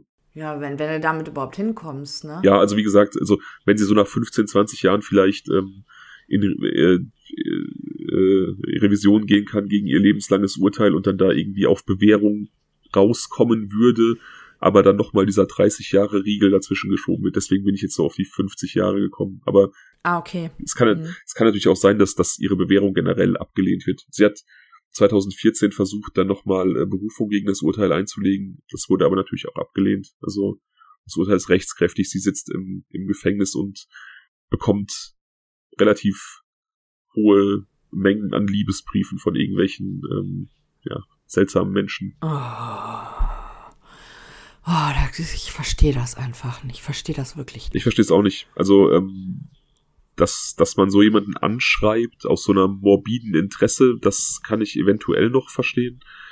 Aber so, so Freundschaftstalk, Leute, die wirklich dann befreundet sein wollen mit der Person oder halt noch krasser, Menschen, die dann wirklich Liebesbekundungen raushauen für so eine Person, das ist äh, für mich absolut nicht nachvollziehbar. Kann ich nicht, Nee. kann ich beim besten Willen nicht verstehen. Das ist ja auch in der Folge, die du uns, oder in dem Fall, den du uns erzählt hast, Frank Gust, der ja wirklich auch ein Mensch ist, der den Namen Mensch eigentlich schon fast gar nicht verdient, ähm, aufgrund dessen, was er getan hat, der ja auch in der Haft geheiratet hat. Ja, also ich meine, das, das Phänomen ist ja nicht selten, ne? Und es gibt ja auch Erklärungsansätze, warum das so ist. Ähm, ich hatte mal einen Erklärungsansatz gelesen, den fand ich sogar relativ plausibel, dass es halt eben meistens, also äh, es passiert ja eher, dass Frauen inhaftierten Männern schreiben und sich da hingezogen fühlen, dass man eben sagt, okay, das sind häufig Frauen, die selbst Gewalterfahrungen erlebt haben. Wenn die sich mit solchen Männern einlassen, dann, ähm, ja, das ist denen einfach vertraut sozusagen. Aber ähm, sie sind auch geschützt, weil er ja inhaftiert ist. Genau. Ich kann es nicht nachvollziehen, aber also es klang jetzt nicht ganz unlogisch für mich. Ich, ich habe mal irgendwann eine Doku gesehen vor Jahren, da ging es auch um eine Dame, die einen verurteilten Mörder geheiratet hat. Ich weiß gar nicht mehr, ob das ein bekannterer Mensch war oder einfach nur random irgendjemand. Und die gab als Grund beispielsweise auch an, was, was sie daran so attraktiv findet, dass sie halt immer weiß, wo er ist und er quasi nichts machen kann, wovon sie nichts weiß. Also die hatte offensichtlich so ein bisschen Kontrollzwang und fand diesen, ähm, diesen Gedanken eigentlich ganz attraktiv, dass ihr Ehemann halt inhaftiert ist und sich dadurch einfach nicht der Kontrolle entziehen kann und hat dann im, im Umkehrschluss einfach auch gerne hingenommen, dass sie ihn eben nur zu festen Besuchszeiten sehen kann und natürlich auch niemals in irgendeiner Alltagssituation oder gesunden Beziehung irgendwie erleben wird. Ne? Das fand ich übrigens auch Ja, es das war das fand ich total abstrus. Und ich habe tatsächlich bei meinem Tätowierer früher mal eine Frau erlebt, die ähm, ist da auch immer zum Tätowieren hingekommen und die hatte auch einen Mann geheiratet, der irgendwo in den amerikanischen Südstaaten im Gefängnis saß, ich glaube in Louisiana und auch im äh, Todestrakt verurteilter Mörder. Und die hat sich dann immer ähm, die Bilder tätowieren lassen, die er gemalt und ihr geschickt hat. Das war auch richtig gruselig, weil das auch Kram war, der einfach total gruselig war. Irgendwelche ähm, erhängten Puppen mit ausgestochenen Augen und so einer konföderierten Flagge im Hintergrund. Also so richtig, wo man als normal denkender Mensch denkt, Junge, geh zur Therapie, aber lass dir das nicht tätowieren. So. Aber ja. Ja, krass. Nee, also wie gesagt, ich, ich finde es immer noch mal was anderes, wenn jetzt jemand inhaftiert wird und behält quasi seine Partnerin oder Partner, weil die sich einfach schon davor kannten, als wenn man jetzt gezielt nach jemandem sucht. Ja, definitiv. Also das, weiß ich nicht, das, hm. Ich kann mich da wirklich null reinversetzen. Also ich, habe auch gar keinen Drang, mit so jemandem Kontakt aufzunehmen, muss ich ehrlich sagen. Also ich, äh, nee, nee, ich auch nicht. Aber wie gesagt, das kann ich vielleicht sogar noch verstehen. Ne? Also das meinte ich, dass diesen Gedanken kann ich eventuell noch verstehen, dass man da vielleicht ein Verbrechen irgendwie verfolgt oder irgendwas einen besonders interessiert und man irgendwie denkt, so ich nehme Kontakt zu der Person auf, ich will wissen, wie das aus ihrer Sicht war. Ist natürlich ein total stranger Move, aber ich kann es irgendwie verstehen. Aber ähm, dann so jemandem schreiben, ich liebe dich, äh, strange. Also ich finde, Kontakt mit so jemandem aufzunehmen, ohne einen fachlichen Hintergrund zu haben, extrem schwierig. Ich habe nicht gesagt, dass ich es gut finde. Ich habe gesagt, ich kann es verstehen. Ich finde es auch extrem schwierig und ich finde, es, es ist auch irgendwas, das wird ja auch was mit dir machen, wenn du einen Kontakt hast mit so jemandem. Ne? Nee, ich wollte dir das auch nicht unterstellen, dass du es gut findest. Nein, ich, Keine Sorge. Ich, ich wollte es nur klarstellen, weil ich gerade dachte, okay, das soll bitte nicht falsch rüberkommen. So. Nein, nein, nein, nein, so habe ich das auch nicht verstanden. Ich meinte auch mit schwierig im Sinne von, was erwartest du dir denn? Also, willst du einfach nur deine Neugierde stillen? Das kannst du auch auf anderen Wegen machen. Also du, ja, ich weiß, also ich möchte einfach, ich würde zum Beispiel nie wollen, dass Frank Gust meine Adresse hat. Ja, das ist. Auch wenn ich äh, mit der Mutter viel Kontakt äh, hatte und auch Petra Klages viel Kontakt mit ihm hatte, die haben ja keinen Kontakt mehr. Und dass ich sicher ein, zwei Fragen habe, die die mich interessieren würden, aber ich würde dem niemals schreiben. Also da ich, ich da müsste die Hölle zugefrieren. Ich muss, ich habe ja einmal in der JVA angerufen im Auftrag seiner Mutter, auch eine völlig bescheuerte Geschichte gewesen. Ich liebe diese Geschichte. Die hast du im Podcast damals ja nicht erzählt. Die hast du mir mal privat erzählt und auch Daniel, glaube ich. Ah. Und das ist der Gipfel des Skurrilen. So, ich liebe diese Geschichte. Oh, ja, das war auch echt, das war so bescheuert. Ey. Stellt euch. Ja, ich kann es ja jetzt erzählen, ist ja eigentlich auch egal, ne? Ja, stellt euch bitte vor, liebe Zuhörerinnen und Zuhörer, ihr recherchiert für einen Podcast und ihr habt Kontakt zur Mutter eines vollkommen fertigen Serientäters und die ruft euch an und dann passiert Folgendes. Ja, also so skurril fand ich die Story jetzt eigentlich gar nicht. Wahrscheinlich bin ich auch schon völlig abgestumpft. Aber es war halt so, ich hatte im Vorfeld ähm, vor den Interviews mit ihr halt äh, viel Kontakt gehabt. Wir haben viel besprochen. Ähm, einfach damit sie auch so ein bisschen Vertrauen fassen kann. Und sie rief mich halt irgendwann an und sagte, dass sie sehr krank sei und dass sie gerne nochmal mit äh, Frank sprechen möchte. Und dumm wie ich bin, hat sie mich gebeten, äh, den Kontakt herzustellen. Und dumm wie ich bin, habe ich mich darauf eingelassen, wobei ich im Nachhinein dachte, das war völlig bescheuert, weil sie hätte ja auch selber da anrufen können. Ne? Ja, aber er hätte sich vielleicht verleugnen lassen, ne? Oder er hätte vielleicht dann im Knast. Ja, also, also nee, ich bin nicht da. nee, der, der, der, Frank ist gerade nicht zu Hause. Nein, ich meine, ähm, er, er hätte dann er, er, hätte dann das. Der hat Ausgang. er hätte das Gespräch dann einfach nicht angenommen, vielleicht, ne? Und ähm, äh, hätte er ja auch gar nicht gewusst. Also sie hätte ja einfach selber bei der bei dem Pfarrer anrufen können. Ja. Oder bei der Psychologin. Ne? Also es hätte schon Wege und Möglichkeiten gegeben. Da habe ich aber in dem Moment gar nicht drüber nachgedacht. Ich dachte einfach nur, okay, tu ihr den Gefallen. Sie hat jetzt so viel Zeit dir geschenkt und für dich ist es nur ein Anruf. Und ähm, ich habe dann tatsächlich in der JVA angerufen und habe mit der Psychologin gesprochen und habe halt gesagt, ja, also ich möchte meinen Namen eigentlich nicht sagen. Ja. Ich rufe an für Frank Gust und da sagte sie direkt, ja, ich darf Ihnen gar nicht sagen, ob der hier sitzt. Ich sag, ja, das interessiert mich auch überhaupt nicht. Sollte er da sitzen, ich, seine Mutter möchte ihn sprechen. Sollte er da sein und hat er das Bedürfnis, nochmal mit seiner Mutter zu sprechen, dann sollte er das bitte in den nächsten Tagen tun, denn sie sei sehr krank. Also du bist auf jeden Fall extrem abgestumpft, weil ich finde die Story einfach richtig, richtig krank. Also wenn ich mir vorstelle, keine Ahnung, ähm, mich ruft irgendwie die Mutter von irgendeinem Serientäter an und bittet mich, das Verhältnis der beiden wieder zu kitten, dann ähm, würde ich mir schon irgendwie vorkommen wie im falschen Film. Ja, das war aber die, aber die ganze Story ist ja so bizarr, ne? Also der ganze Kontakt war bizarr, äh, die ganze Geschichte rund um, um Gust, was, was halt auch so äh, im Hintergrund noch gelaufen ist, das ist einfach alles völlig strange, ne? Naja, im Endeffekt war es dann so, dass ähm, äh, ich dann aufgelegt habe und mir gedacht habe, okay, also wahrscheinlich wird die das überhaupt nicht weitertragen, weil ich ja auch meinen Namen nicht gesagt habe aus Gründen. Ja, aus Gründen. Ja, ich habe auch gesagt, so ich, ich will nicht, dass der weiß, wer ich bin. Ne? Äh, ich meine, höchstwahrscheinlich weiß er das mittlerweile sowieso, aber ne, hatte ich, ich hatte jetzt keinen Wert darauf gelegt, ihm diese Informationen einfach so zu präsentieren. Verständlich. Und ich dachte mir so, ja, wahrscheinlich wird die das gar nicht weiterleiten, weil da kann ja jeder anrufen und er irgendwas erzählen. Aber tatsächlich, eine Woche später rief mich seine Mutter dann wieder an und war völlig aus dem Häuschen. Ihr Frank hat angerufen. mm. Und äh, ja, sie haben sich da jetzt wohl irgendwie ausgesöhnt und es ist alles super und ähm, die Sachen sind ja alle nicht so gewesen ähm, wie sie öffentlich kommuniziert wurden. Also was er der Frau Klages erzählt hat, das war ja alles, äh, alles gar nicht wahr und überhaupt, ne? Und oh, ja.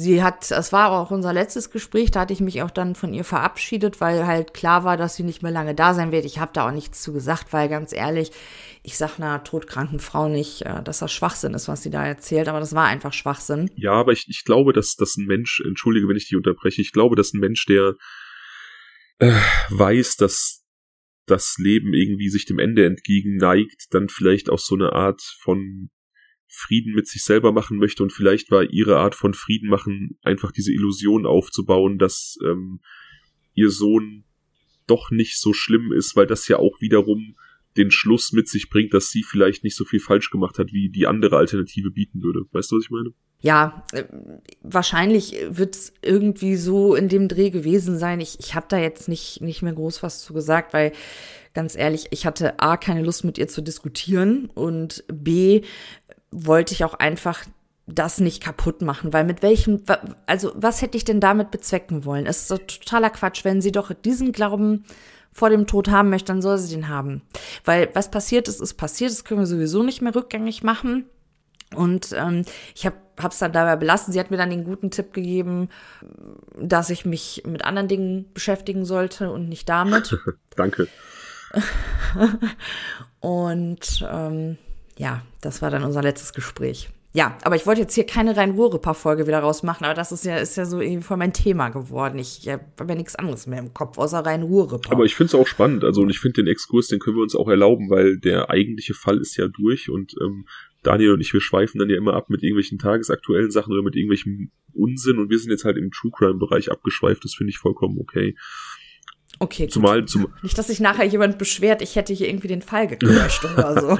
nee, nee, es, es ist ja auch so, weiß ich nicht, es ist ja so ein roter Faden und bringt ja auch so ein bisschen dann äh, das Gespräch zurück zu unserer gemeinsamen Folge, wo du ja davon erzählt hast und diese Anekdote fehlte uns ja noch. Genau, die Mutter ist mittlerweile verstorben, das habe ich auch mitbekommen. Ja, ist noch gar nicht so lange her, das war im September diesen Jahres. Ach krass, so kurz ist das erst, okay. Mhm. Ja, ja, ja. Das hat sich, äh, was ich dir gerade erzählt habe, hat sich im Sommer abgespielt. Ach, krass. Äh, das war, ja, das war kurz vor meiner Pause. Das war ja auch mit ein Grund, warum ich die Pause dann auch echt brauchte, weil ich war durch mit meiner Welt. Ich war fertig, ne? Das war so intensiv, die Gespräche mit ihr. Also, viele mögen sie nicht. Ich mochte sie auf irgendeine Art und Weise. Aber das war sehr, sehr energieraubend. Und da habe ich gesagt, okay, ich mache jetzt mal einen Break. Ähm, die Sache mit Frank und dass ich da in der JVA angerufen habe, das war im Sommer, da hatte ich dann schon Pause, aber im Prinzip, wo die Recherche abgeschlossen war zu Frank Gust und äh, das Interview aufgenommen war, da habe ich gesagt, nee, äh, ich, ich brauche jetzt erstmal eine Pause. Also ich bin so fertig mit meinen Nerven. Mhm weil das einfach super geschlaucht hat, ne? Also es war wirklich super anstrengend. Ja, man lässt das, das True Crime da einfach auf so eine andere Art und Weise in sein Leben rein als sowieso schon, ne? Ja, das war stellenweise wirklich bei manchen Dingen hast du halt gedacht so, da hattest du das Gefühl, so, es gibt keine Freude mehr auf dieser Welt, ne? Das ist, das, das ist so finster. Dieser Mensch ist so finster. Die Dinge, die er getan hat, sind so bitter. Mhm. Das, und unvorstellbar grausam, ne? dass ein Mensch überhaupt anderen Menschen und Tieren sowas antun kann, das ist, äh, das war mir unbegreiflich. Da war ich viel zu naiv für, ne? Ja, aber ja, das meine ich ja. Ne? Du hast dann, wie gesagt, du bist dann noch mal nah rangekommen, dadurch, dass du halt auch die Mutter kennengelernt hast, also halt, ja, irgendwie in diese Welt eingedrungen bist. Das ist halt was anderes, als einen Podcast zu hören oder für einen Podcast zu recherchieren. Das ist dann halt, ja, du bist da rein eingedrungen.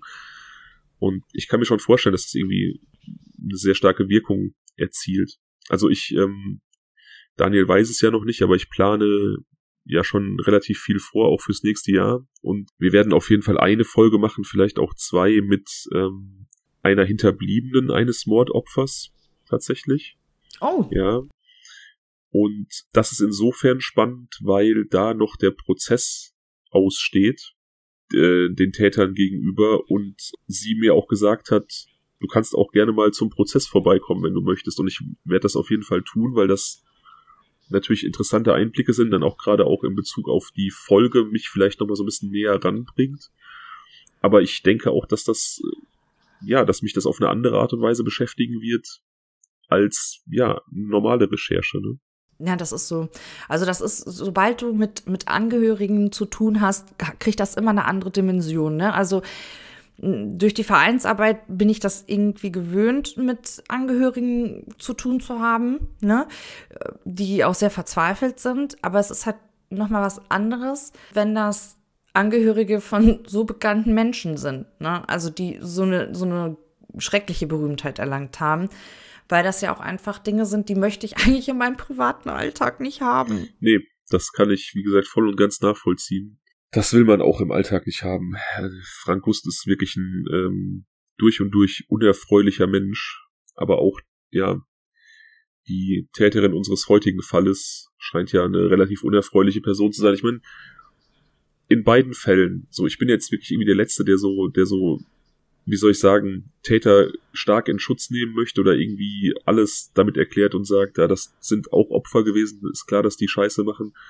Aber sowohl Frank als auch ähm, Elissa Bustamante hatten halt einfach auch nicht die besten Karten im Leben, ne? das muss man auch einfach ganz klar sagen. Dass dann solche Sachen daraus wurden, ist natürlich trotzdem unverzeihlich, weil, wie schon so oft gesagt, wie viele Menschen gibt es, die einen beschissenen Start ins Leben haben oder eine beschissene Phase und einfach nicht sowas machen. Du hast halt trotzdem den freien Willen, ne? Genau. Das ist halt ganz, ganz wichtig. Du hast immer, immer die Chance, dich dafür oder dagegen zu entscheiden. Ne? Genau. Ne? Und dieser, ähm, egal was dir in der Vergangenheit passiert ist, diese Möglichkeit der Entscheidung, die hast du immer. Ne? Und äh, die beiden haben sich halt äh, für das Böse entschieden. Ne? Und ich glaube, hätte man die nicht gefasst, Elissa, dann hätte die fröhlich weitergemacht. Also das, also so kaltblütig ja. und abgebrüht wie die ist, wäre das sicherlich äh, in eine Serie übergegangen. Also da, das ist ja fast so klar wie das Arm in der Kirche. Ja, da gehe ich auch ganz stark von aus. Und zwar ähm, sprechen da diverse Sachen für mich für. Also zum einen diese Abgeklärtheit, dass sie dann danach in ihrer Kirchengruppe einfach keinerlei Anzeichen von irgendeiner Aufregung gezeigt hat. Das zeigt ja einfach, wie ja, du hast es, glaube ich, abgebrüht genannt. Das ist mir fast schon nicht negativ genug, dieses Wort. Weißt du, was ich meine? Es ist so, es ist, es, es zeigt ja eine, eine, eine, weiß ich nicht, emotionale Abgefucktheit, die man einfach nicht, nicht haben sollte. Aber ich finde halt besonders krass diese, diesen Eintrag im Tagebuch, diese Stelle, sobald man das, oh mein Gott, ich kann das nicht tun, Gefühl überwunden hat, ist es ziemlich angenehm. Das ist richtig krank. Richtig krank. Das ist absolut krank, aber das, das zeigt halt, also das ist ja im Prinzip der Hinweis, dass sie das wieder getan hätte, ne? Weil sie weiß, okay, ich muss nur einmal diese, diese Schwelle übertreten und dann ist es leicht. Genau, und beim zweiten Mal ist die Schwelle ja auch gar nicht mehr so hoch wie beim ersten Mal, ne? Du, du, das ist ja mit vielen Dingen so. Du, wenn du es einmal getan hast, so, ähm, dann weißt du, was du überwinden musst, du weißt, was passiert und du weißt natürlich auch, was für eine Belohnung in Anführungsstrichen auf der anderen Seite du offensichtlich bekommst. Also sie hat dieses angenehme Gefühl. Das heißt, diese Schwelle wirkt dann vielleicht gar nicht mehr so, so schwer zu übertreten. Was mich interessieren würde, da wird sie sich wahrscheinlich nicht so geäußert haben, weil sonst wäre der Prozess nicht so lange gegangen und sie ist, hat ja auch auf unschuldig plädiert. Warum war das ein Overkill? Also Overkill ist ja meist aus der Erregung heraus. Ja. Ne? Kann ja auf der einen Seite und auf der anderen Seite ähm, kann es ja auch zum Overkill kommen, wenn die Opfer nicht so schnell sterben, wie der Täter es gedacht hat. Genau. Das ist ja auch eine Möglichkeit für den Overkill. Und das äh, würde mich tatsächlich mal interessieren, ob das so gelaufen ist, wie sie sich das vorgestellt hat. Hm. Ne? Oder ob eben nicht also ich habe zwei Interpretationen für mich persönlich. Ich weiß nicht, ob eine davon irgendwie zutrifft, weil, wie schon gesagt, sie hat sich nicht dahingehend geäußert. Aber ich habe für mich so zwei Szenarien im Kopf, die mir wahrscheinlich erscheinen. Okay, hau raus. Einmal das, was du schon angesprochen hast, dass sie halt erst würgen wollte und dann einfach gemerkt hat, es ist nicht so leicht, Menschen zu erwürgen, auch ein neunjähriges Kind nicht. Das dauert halt nicht wie im Fernsehen zehn Sekunden, sondern es dauert mehrere Minuten und das ist ähm, ja auch eine sehr, eine, eine Sache, die ja eine sehr körperliche Nähe beinhaltet und das vielleicht einfach aus irgendwelchen Gründen nicht so möglich war, wie sie das wollte und dann einfach zum Messer greifen musste. Vielleicht hat sie aber auch in Elisabeth oder auf Elisabeth irgendwelchen Hass vielleicht auf ihre Schwester übertragen. Also sie hatte ja diese, diese Bilder, wo sie die Leiche, wo sie die Leiche ihrer Schwester gezeichnet hat, die verunstaltet war, die teilweise auch mit Schnittwunden verunstaltet war, mit einer durchgeschnittenen Kehle. Und, und ja. ihr war klar, an ihrer Schwester kann sie es nicht ausüben. Entweder weil sie schneller gefasst wird oder weil sie da wirklich noch irgendeine Art von moralischer Hemmschwelle hatte. Also hat sie diese, diese, diesen Hass und diese Fantasien, die auf Emma bezogen waren, auf Elisabeth übertragen. Das sind die beiden, das ja. sind so die beiden Möglichkeiten, die für mich irgendwie am meisten Sinn ergeben. Stimmt, du hast recht. Und was ja auch gegen diesen Overkill spricht, weil das Opfer nicht schnell genug stirbt, sie hatte ein Messer dabei. Ja, also sie hat zumindest, sie hat zumindest die, vielleicht hat sie einfach die Möglichkeit vorausgesehen, dass es nicht so leicht sein wird, mit ihren Händen zu töten.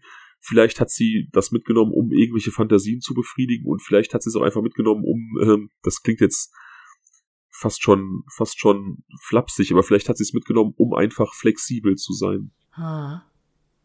wann ist sie verurteilt? 2012. Januar, zwei, ja, Januar 2012. Also sitzt sie knapp elf Jahre. Korrekt? Genau, ja, genau. Okay.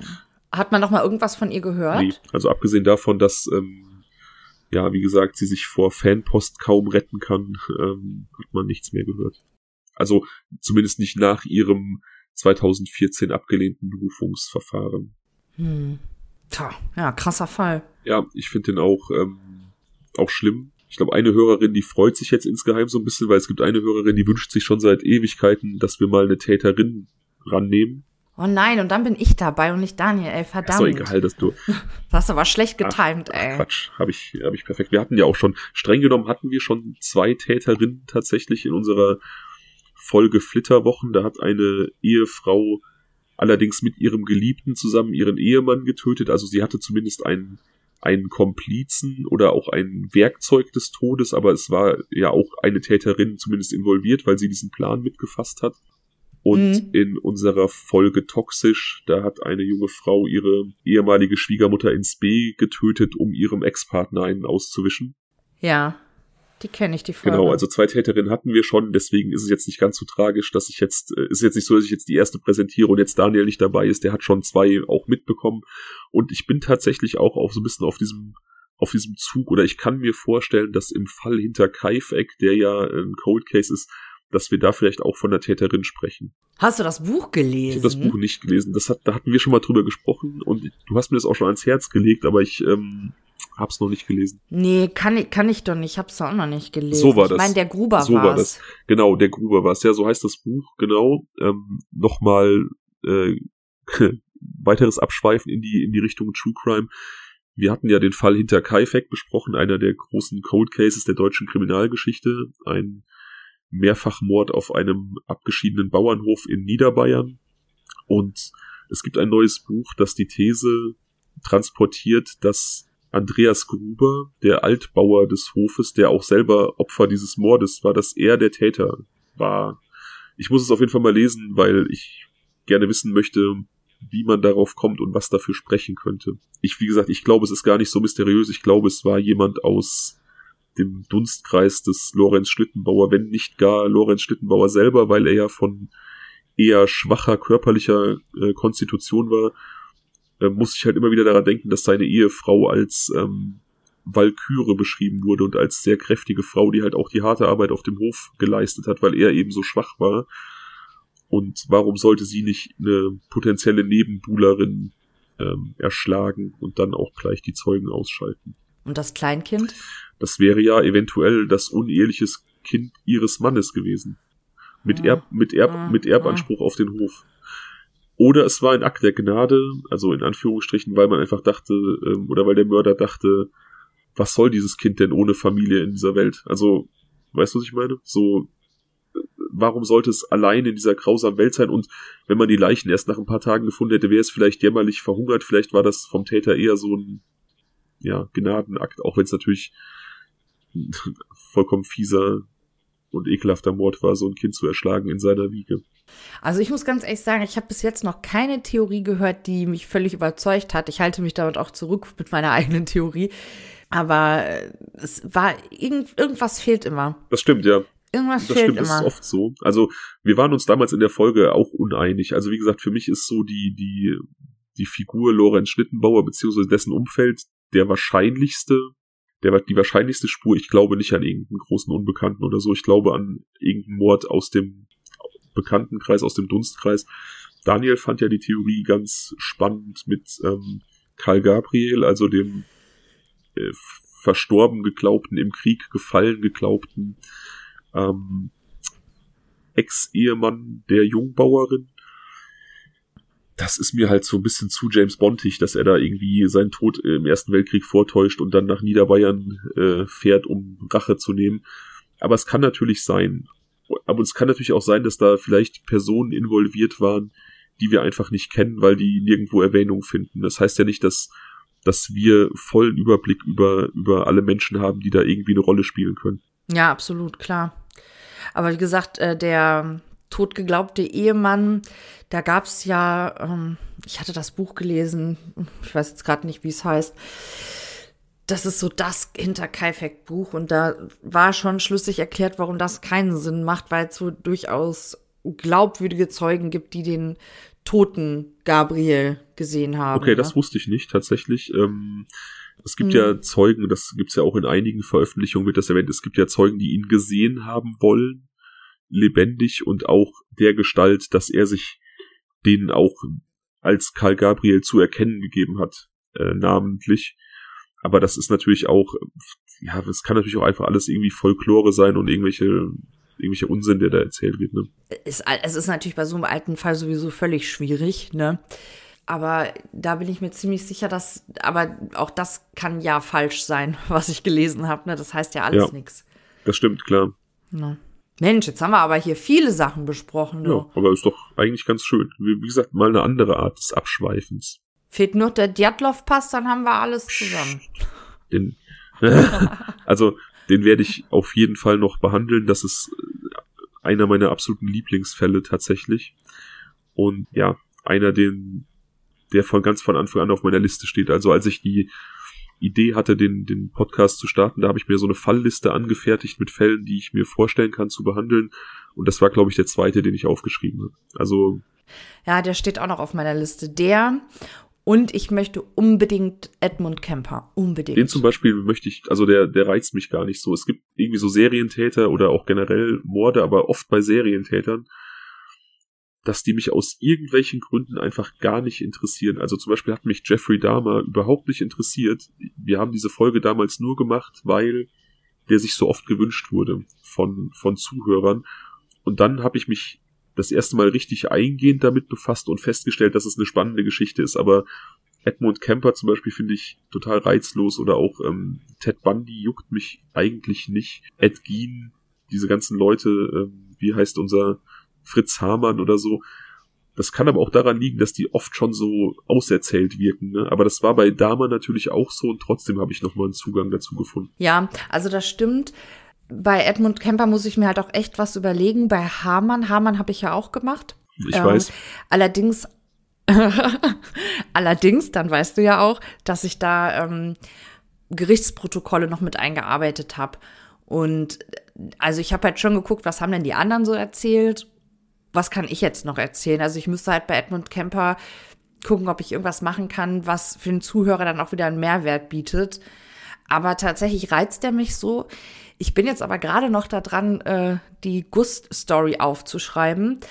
Und äh, dann habe ich, glaube ich, auch erstmal eine Sperre, was Serienmörder angeht. Da muss ich mal irgendwas anderes ja, machen. Ja, das kann ich sehr gut verstehen. Das kann ich sehr, sehr gut verstehen. Also Serientäter sind ja auch so ein Ding, das, das reizt natürlich auch die Leute. Ne? Wenn ich so eine Umfrage mache bei Instagram, wo ich gerade Instagram erwähne, unheimlich viele Menschen hören uns, aber folgen uns nicht bei Instagram. Wenn ihr einen Account habt, dann tut das doch. Dann äh, kriegt ihr auch so ein bisschen hinter den Kulissen mit und könnt mit uns in Kontakt treten und euch, weiß ich nicht, Fälle wünschen, diskutieren, konstruktive Kritik äh, geben. Und wenn ihr uns folgt, dann folgt doch auch der Steffi. Das ist auch sehr lohnenswert. Ich würde mich auf jeden Fall freuen. Ich freue mich immer über neue Follower. ja, wer nicht. Das ist ja auch so ein, so ein kleines bisschen Bestätigung.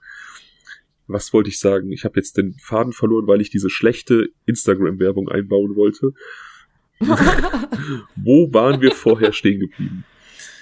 Äh, ja, Serientäter, genau. weil die sich oft auf Instagram Genau, Serientäter. Werden. Die werden sich immer gewünscht. Wenn ich eine Umfrage mache, was denn das neue Thema sein soll, was wir als nächstes behandeln sollen, dann sind Serientäter eigentlich immer das, was am häufigsten gewünscht wird. Ganz viele Leute schreiben, dass sie keinen Bock auf Cold Cases haben, aber Cold Case Fälle sind immer die, die am meisten gehört werden, lustigerweise.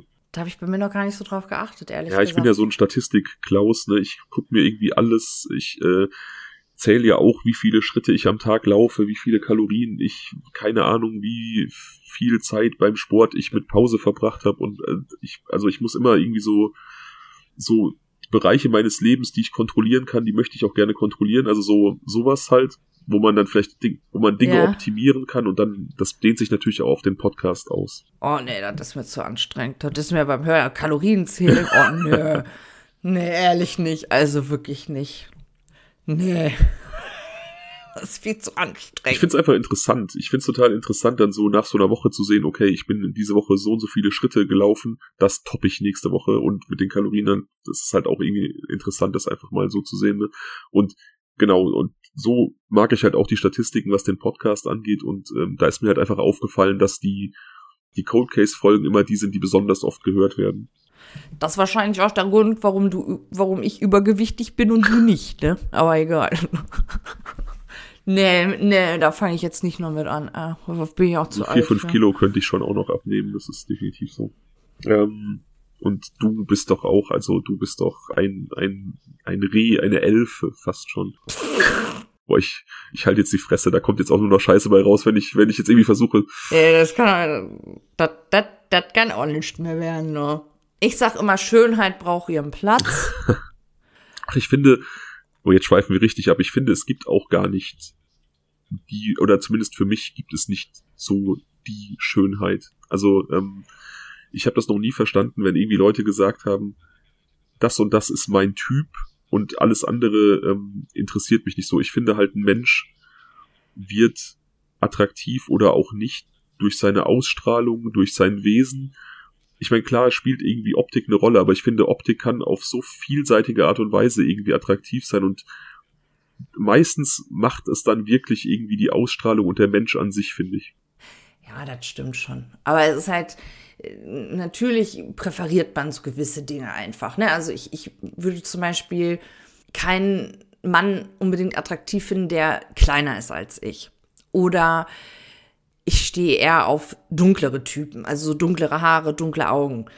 Was nicht heißt, dass ich nicht auch einen blonden Mann attraktiv finden könnte, aber ne, weißt du, wie ich meine? So, da gucke ich halt schon eher ja, mal hin. Also natürlich, dass man, dass man irgendwie eine gewisse Präferenz mitbringt, ähm, woher auch immer die kommt, wo da dieser Grundstein gelegt wird, das ist ja ganz klar, aber wie gesagt, ich habe das noch nie verstanden, dass manche Leute so total festgefahren und festgelegt sind. Und für mich ist halt eben ganz, ganz oft ausschlaggebend dafür, ob ich eine Person als attraktiv oder nicht wahrnehme, wie mein Sympathiefaktor für die ist.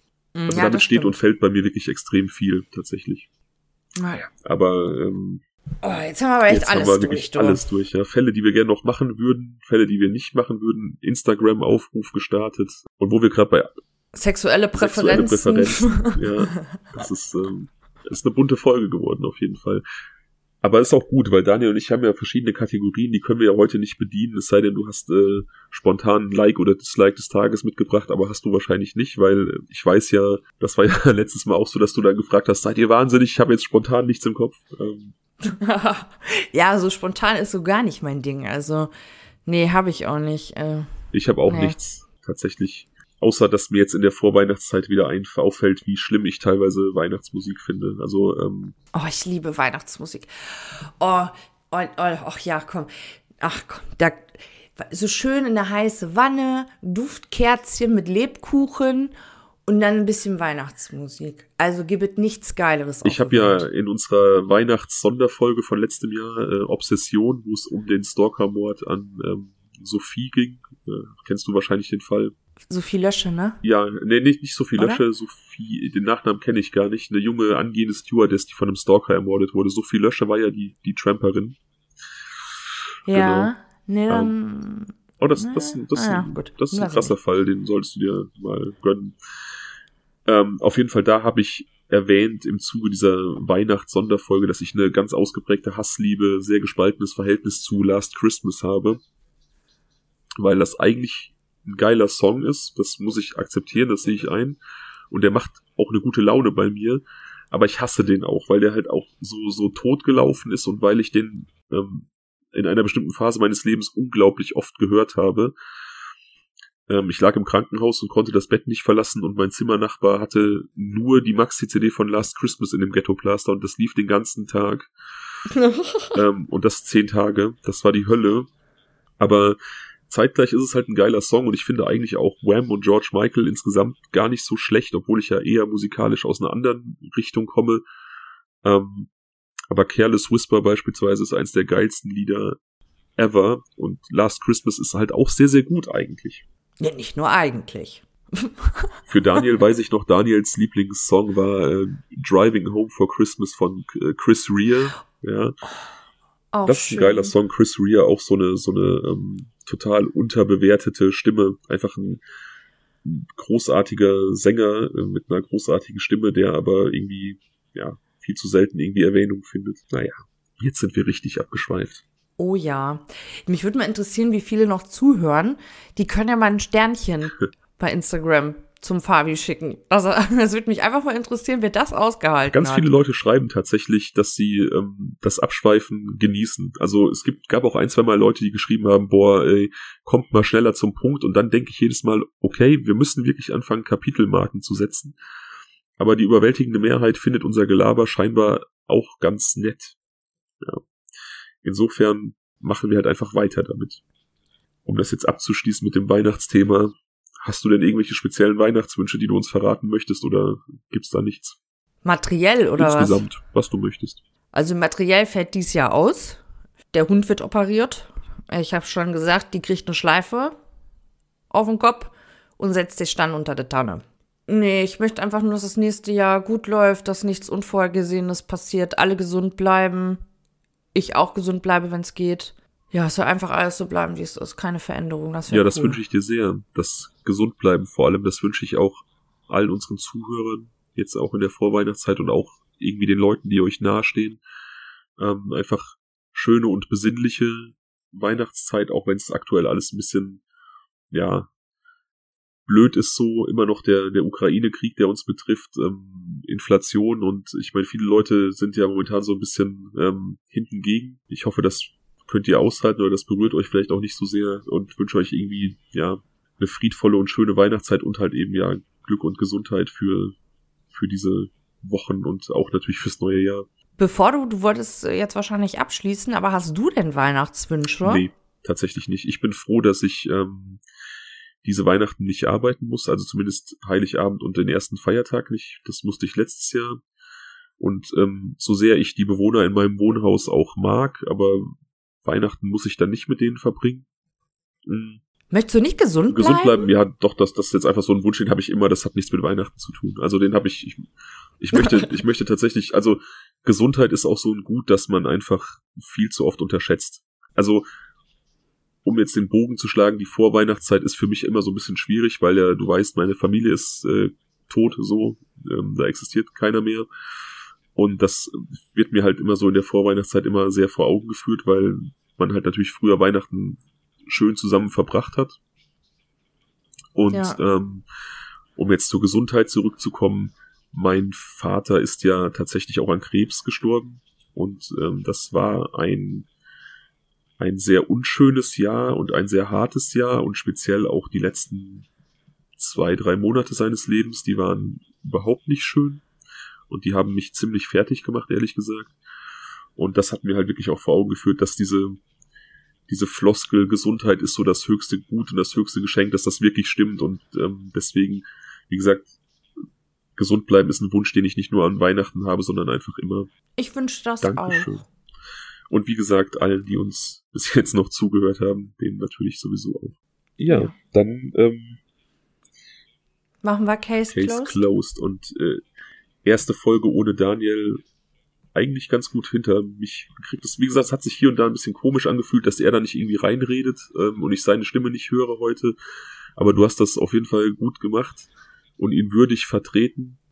Er hat Dankeschön. mir trotzdem gefehlt. Also das ist schon äh, wie gesagt, eine sehr, sehr, das ist wie nach, nach so einer 40-jährigen Ehe, wenn man dann, ähm, wenn dann die Frau vielleicht in Kur ist und man doch dann irgendwie alleine beim Abendessen sitzt, so ein bisschen so. Ja, ja aber ich bin mir ziemlich sicher, äh, dass er beim nächsten Mal wieder da ist und ich nicht und dann ist alles wieder so, wie es sein ja, soll. Ja, wie gesagt, ich, ich, ich äh, kenne ja auch die, die Gründe für sein Fehlen.